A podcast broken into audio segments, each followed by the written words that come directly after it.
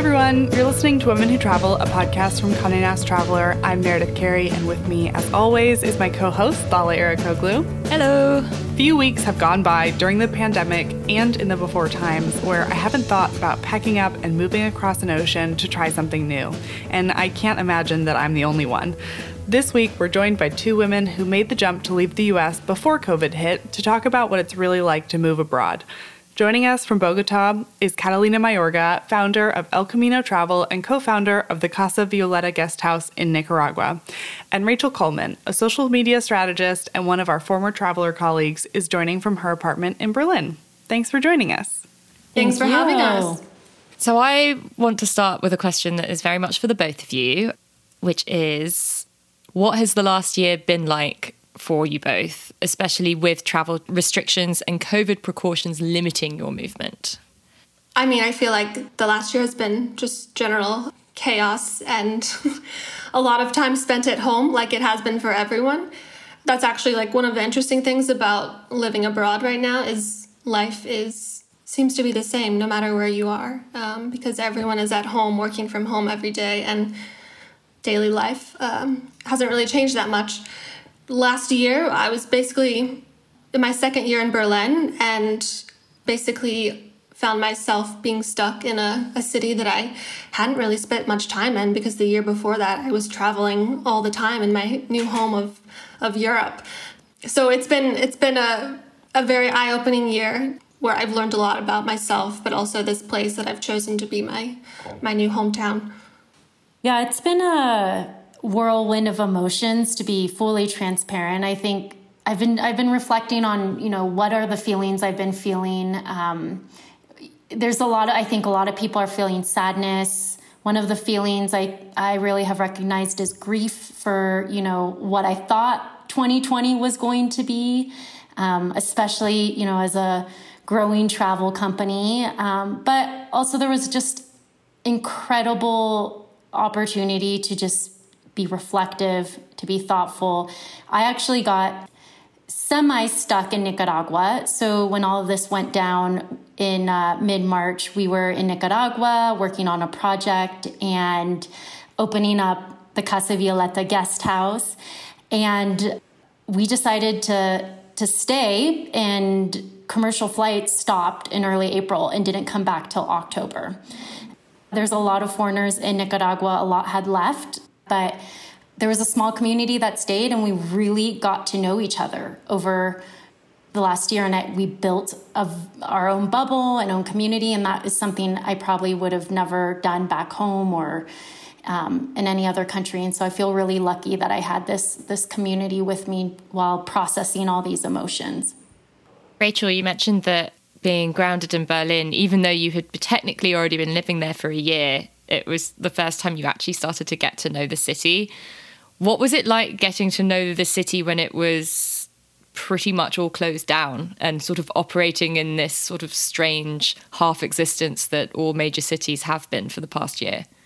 Yeah, I mean, it's really weird. In Berlin, the city is known for its culture. So the nightclubs, the art, the museums, the concert halls, those are all what make Berlin, Berlin. So to have that kind of taken away and closed down was just really strange. But for me, that meant exploring nature. I noticed that Berlin is full of lakes, full of forests, and I still haven't been to half of Berlin at this point. But being able to discover that and really like get to know the place has been incredible. And I don't think I would have ever stopped to actually realize that had I would not been put in this position where I was forced to. I mean, I don't want to say I'm thankful for the last year. Of course, it's been absolutely terrible and heartbreaking for everyone. But if I have to find a positive, I guess that would be one of them. I want to take it back, like way back to before you moved, and ask you both what first made you want to move abroad. Like, what was the spark that set it off for you, Catalina, to go to Colombia, and you, Rach, to go to Germany? So for me, it was always an aspiration to live abroad. I started my career in international development and then have a travel company. So I was always traveling 3 weeks at a time, 2 weeks at a time and getting, that experience. But that really felt different from actually living in a destination, in a location. And I felt like I was just getting like teasers, like, oh, this is what it could be to live in Colombia. And my family's Colombian. I've been going there my whole life. And I just had this something in me since, middle school, actually. I was like, I am going to live in Colombia, where my parents are from, for some time, for a few years. And so I'm in my mid-30s at this point. It was just one of those moments where it just felt right. We were in DC. The energy was not so fun. It was, 2018, and we finally just decided if we don't do it now, we're never going to do it. So we need to take the leap and do it. And I would say we didn't do it right away. We took time to plan it out and be very, very thoughtful. I mean, we had been in DC for 11 years, so we had a lot tying us down, and we had to really think through, what it meant to go live abroad without any definitive timeline. I studied abroad in college, which we also talked about in a previous Women Who Travel podcast. But after getting like that taste, that teaser of what it's like to live in another country, I was hooked and wanted to do it as soon as I could again. And after 7 years in New York, I was kind of just feeling a bit of burnout with the city and also with the state of U.S. politics at the time. And I really wanted to finally make this happen. And it was a question of, if not now, when? Like, I can't keep putting this off. If you have a dream, you have to go for it now. That's one thing this last year has taught me. Mm-hmm. So after making that decision and really sticking to it, I started looking for jobs because I knew I wouldn't be able to move abroad without a job or a company to sponsor my visa, since I'm American. And that process took about, let's say, 6 months. I think I got really lucky in that sense. But after that, it was just like, okay, we're doing this. No regrets. Let's see what happens. And it's been 2 years and I haven't looked back more than maybe one time. Rachel, you just sort of touched on this a little bit, talking about the visa process and getting your visa through a job opportunity.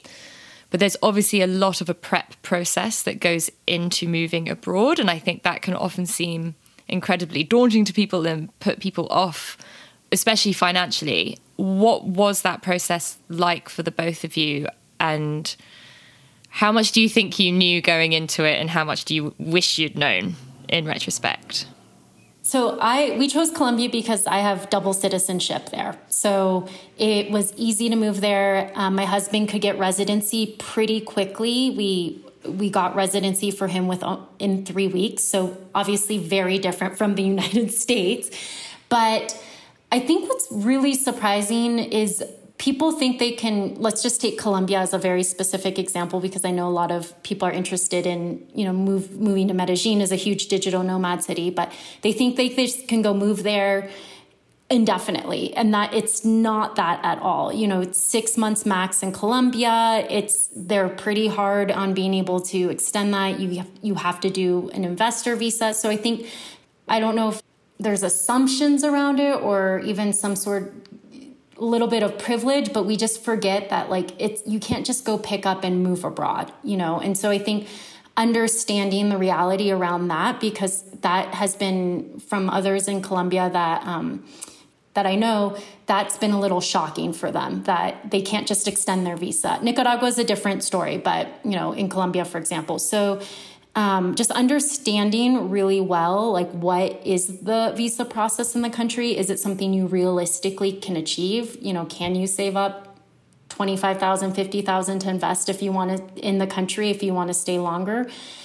Because that's sometimes what it takes in certain countries. And then if not, is this something, you're here, you're in one country for a few months, you go to another, just trying to really map it out and be realistic about the countries you want to visit and following their rules and regulations and their laws. So It was easy to go to Colombia in particular because, as I said, I have citizenship. There's other difficulties that you deal with, but, you know, with the visa process for me, that was pretty straightforward. What was the financial lead up looking like for you, Catalina, and your husband when you guys were selling your house in DC and making all of those moves? How were you preparing to make this move to Colombia in that way? Yeah, so the other big reason we decided to move abroad, it was, you know, now or not ever, was also for my husband, in that he had been writing a book for 7 years. And so Colombia was obviously a place where, you know, DC, we could never survive off of my salary alone, but in Colombia, absolutely. So we really had a budget. We mapped that out. We looked at this as like a sabbatical for him, you know, and so giving him that opportunity to be able to take that leap and pursue something he was passionate about. He had supported me and my passions and starting a travel company. So that was definitely a part of the planning and calculation of moving to Colombia. We wanted to move to a place where we wouldn't be financially stressed because that would ruin the experience abroad. And Rach, how about you? What was the planning once you had locked in the job? What was the planning for moving to Berlin like, and the decision making there? I was engaged at the time, and I told my fiance, who's now my husband, like, okay, I want to do this. Do you think we can do it? And we pulled together what savings we had and kind of made a financial plan based on that, and then decided, if we're going to do this, what do the next 5 months look like for us financially? And we decided it was worth a risk worth taking. And we also got married after a quick 1 month engagement, decided it would be easiest for the visa if we got married. So those are the kinds of quick decisions you'll have to make when you're planning to move abroad. But yeah, I mean, there's a lot to consider. And when I moved to Germany, there are parts of like work life that I wasn't used to. For instance, in Europe, it's common to get paid once per month on your work paycheck. And I was used to getting paid every 2 weeks in the United States, or in some cases every week. So all of a sudden getting there and having what felt like no money and being like, oh shit, what did we just do? We are surviving off of a doner kebab that costs €2 for like the fifth night in a row. That can be really daunting and stressful. But to be honest, we were so excited to be there. It was almost just like, I'm just happy to have this opportunity. You just have to keep in mind that things will work themselves out as long as you stick with it and be responsible. The finances will work out if you have a job and can make it happen. I feel like sort of things like discovering that the cadence of paychecks is once a month as opposed to every 2 weeks is sort of a surprise that you would never consider until you move to a new place. And I know moving to America, I have had many surprises about how this country works that I wasn't perhaps prepared for or had done my research on. What were some of the blind spots for both of you with Colombia and Berlin in terms of both the culture and just the way things work? What do you kind of wish you'd done a little bit more research on? I think I was really surprised how much bureaucratic work it takes to move to a new country. I think Germany has significantly more than some other countries in Europe. It's kind of something that is a joke among locals in Berlin. So I can't speak to other countries, but in Berlin, it felt like every day for the first 3 weeks, we were going to some new government appointment to get some piece of paper that we then have to mail to another office, and then get another piece of paper and mail that to another office. So it just felt like a constant bureaucracy training, a quick introduction into German life that I hadn't prepared for at all. I'm actually very happy I didn't prepare more, because I think it would have stressed me out even more. And so I just let it happen, and it did work out, luckily. But yeah, it can be really daunting at the beginning.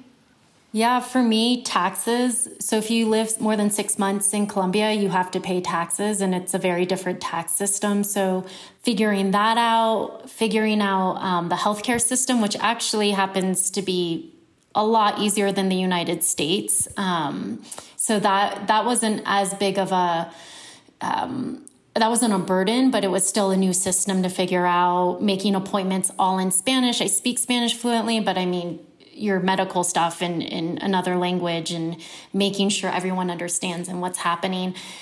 Also, my husband, he speaks Spanish pretty well, but he's not, when we moved, was not fluent. He's taken Spanish classes and he's pretty fluent now, but having to translate for him and like him really depending on me for ensuring that certain things were being communicated well, especially at his medical appointment. So that, I think, having kind of that play that role as well was something I had to get used to, and I had to really be more patient. You know, definitely patience was big.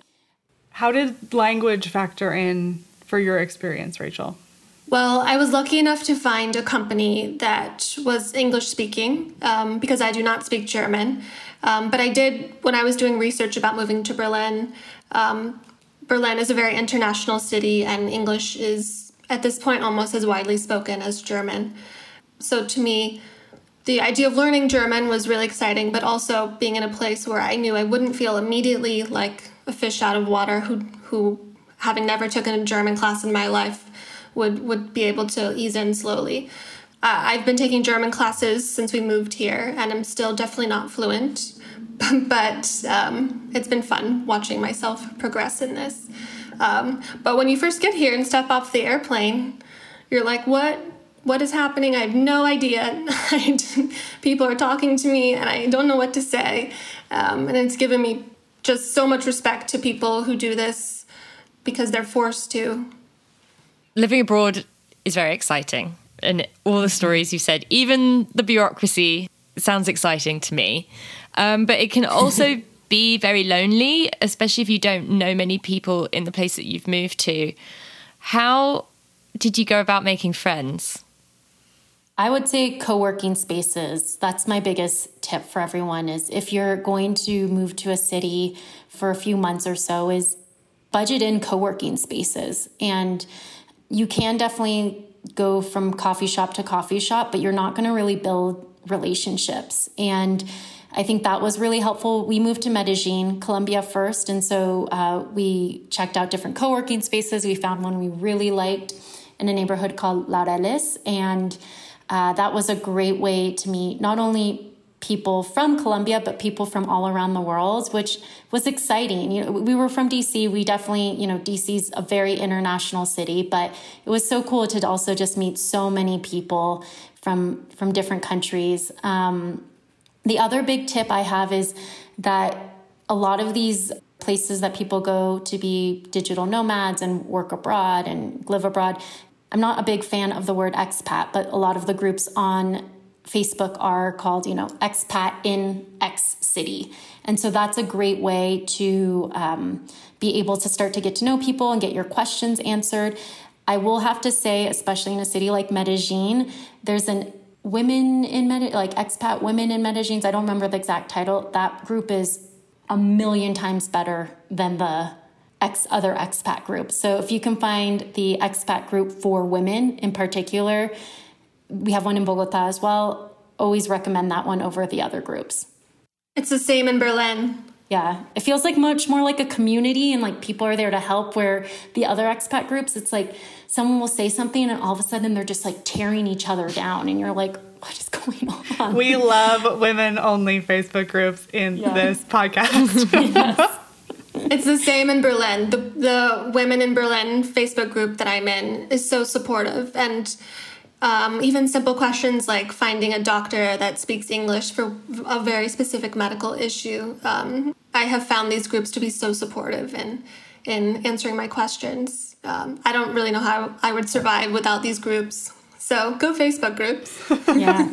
God, men just really ruin the internet, don't they? Oh, gosh, in so many ways. Rach, how else did you make friends when you first moved to Berlin?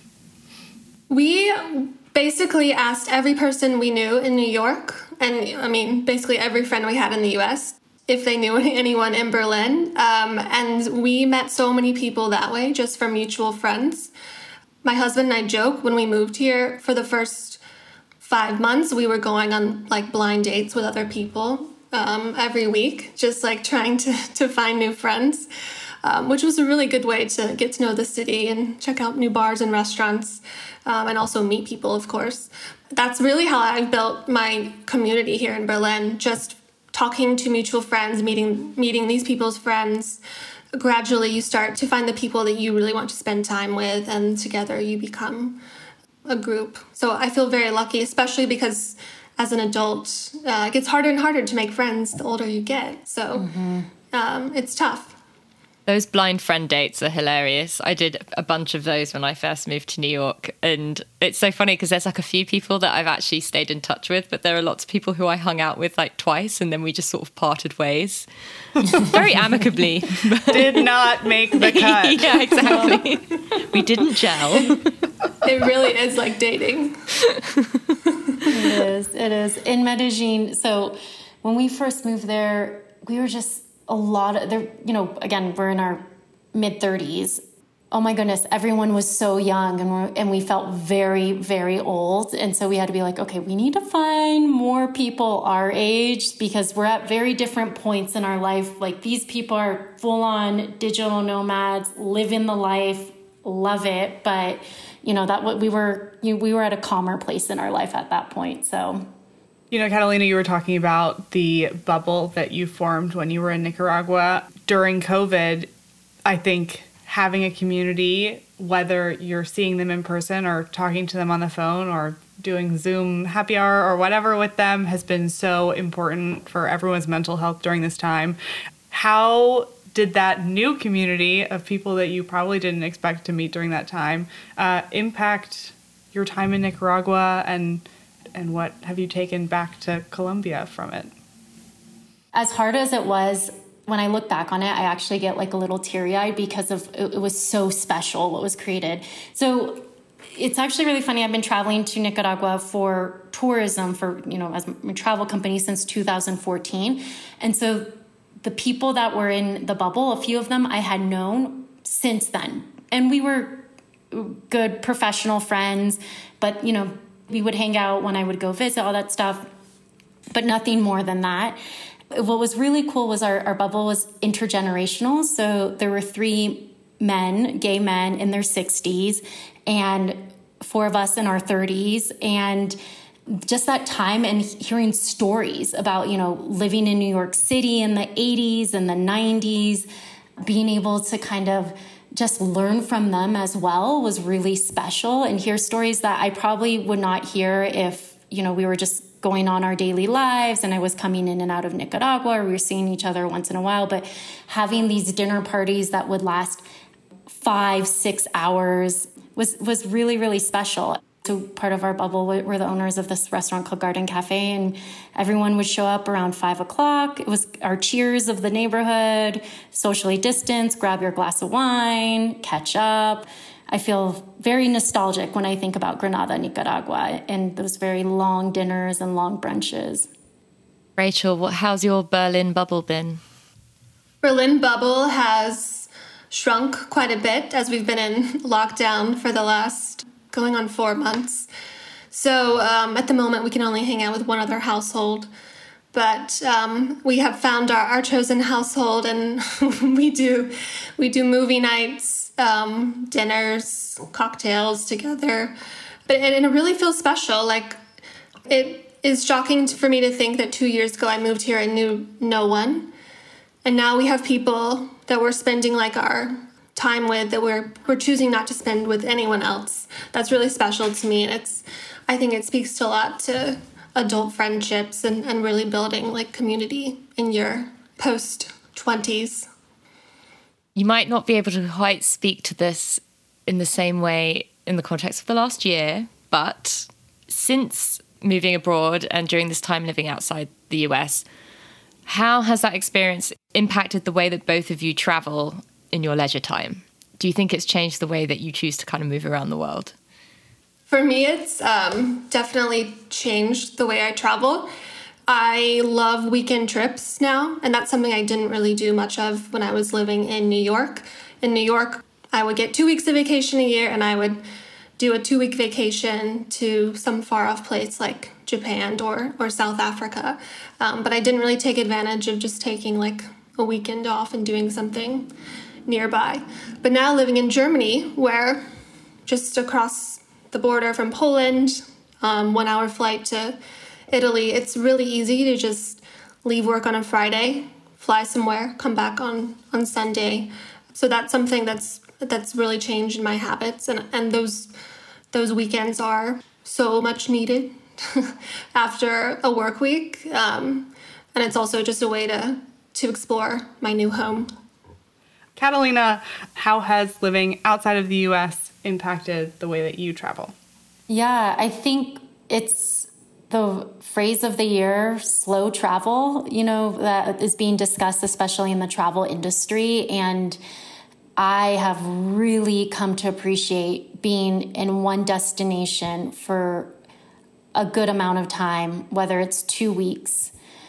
You can define slow travel by 2 weeks, 1 month, 3 months, however it is. We decided it's a state of mind. But, you know, we going back to that same coffee shop, you know, in that destination, if it's San Miguel de Allende, every day and getting to know your barista and feeling part of a community or feeling like you're getting to know a destination beyond just the bucket list and the checklist of, I got to go take an Instagram here. I got to do this. I got to try.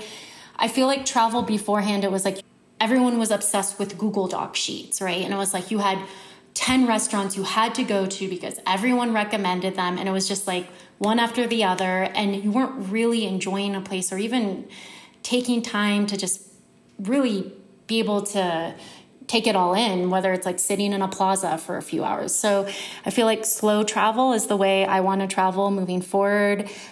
Being in one destination for a week to 2 weeks at a time gets me really excited now.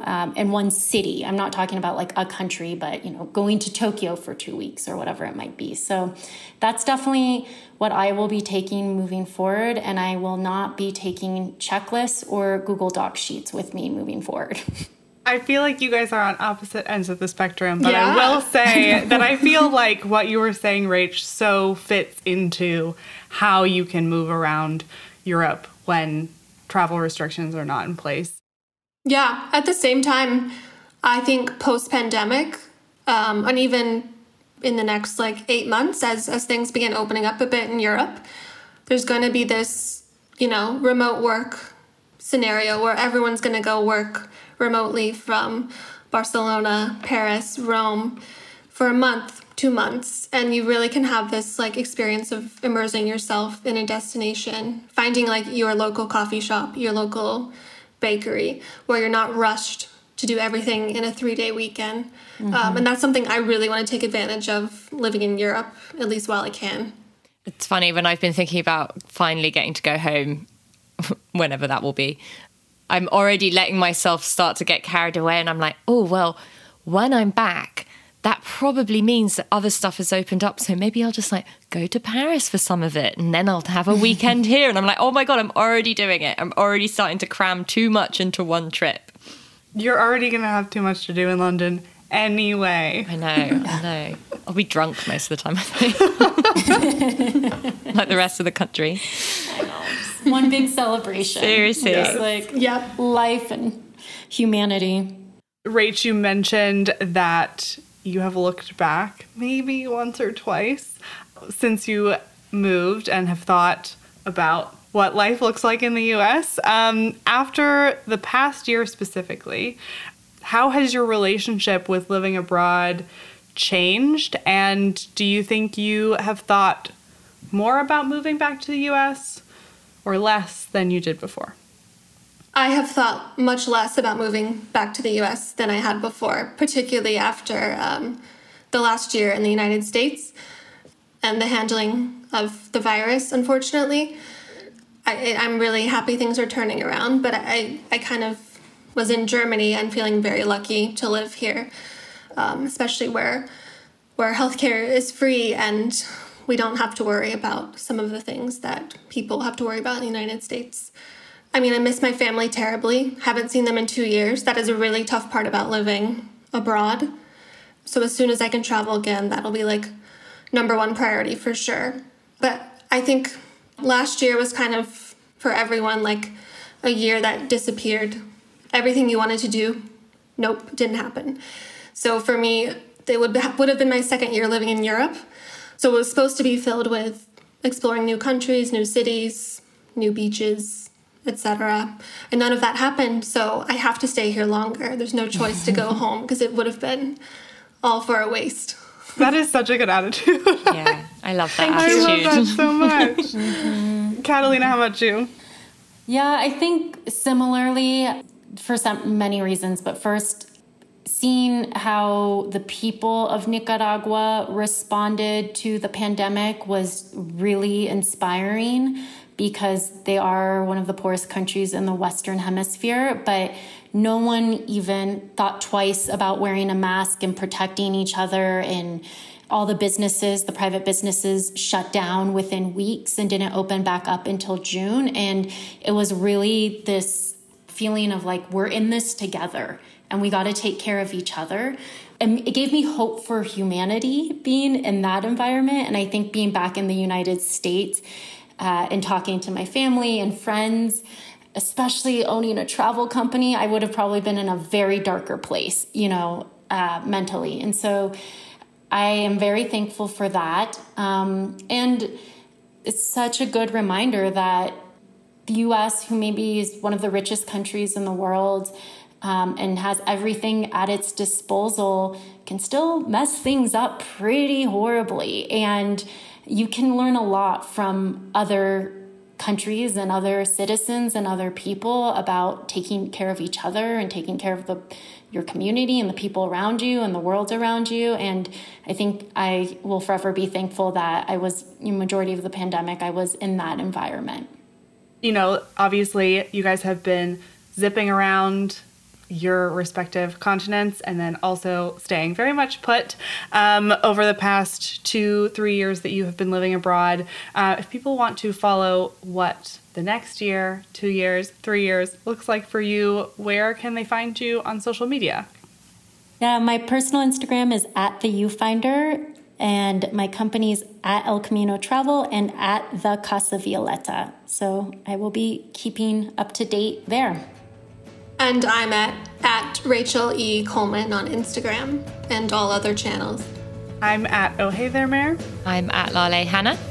Be sure to follow Women Who Travel on Instagram, subscribe to our newsletter, and join our women-only Facebook group, which we have spoken praises of in this episode today. Thank you guys both for joining us, and we'll talk to everyone else next week.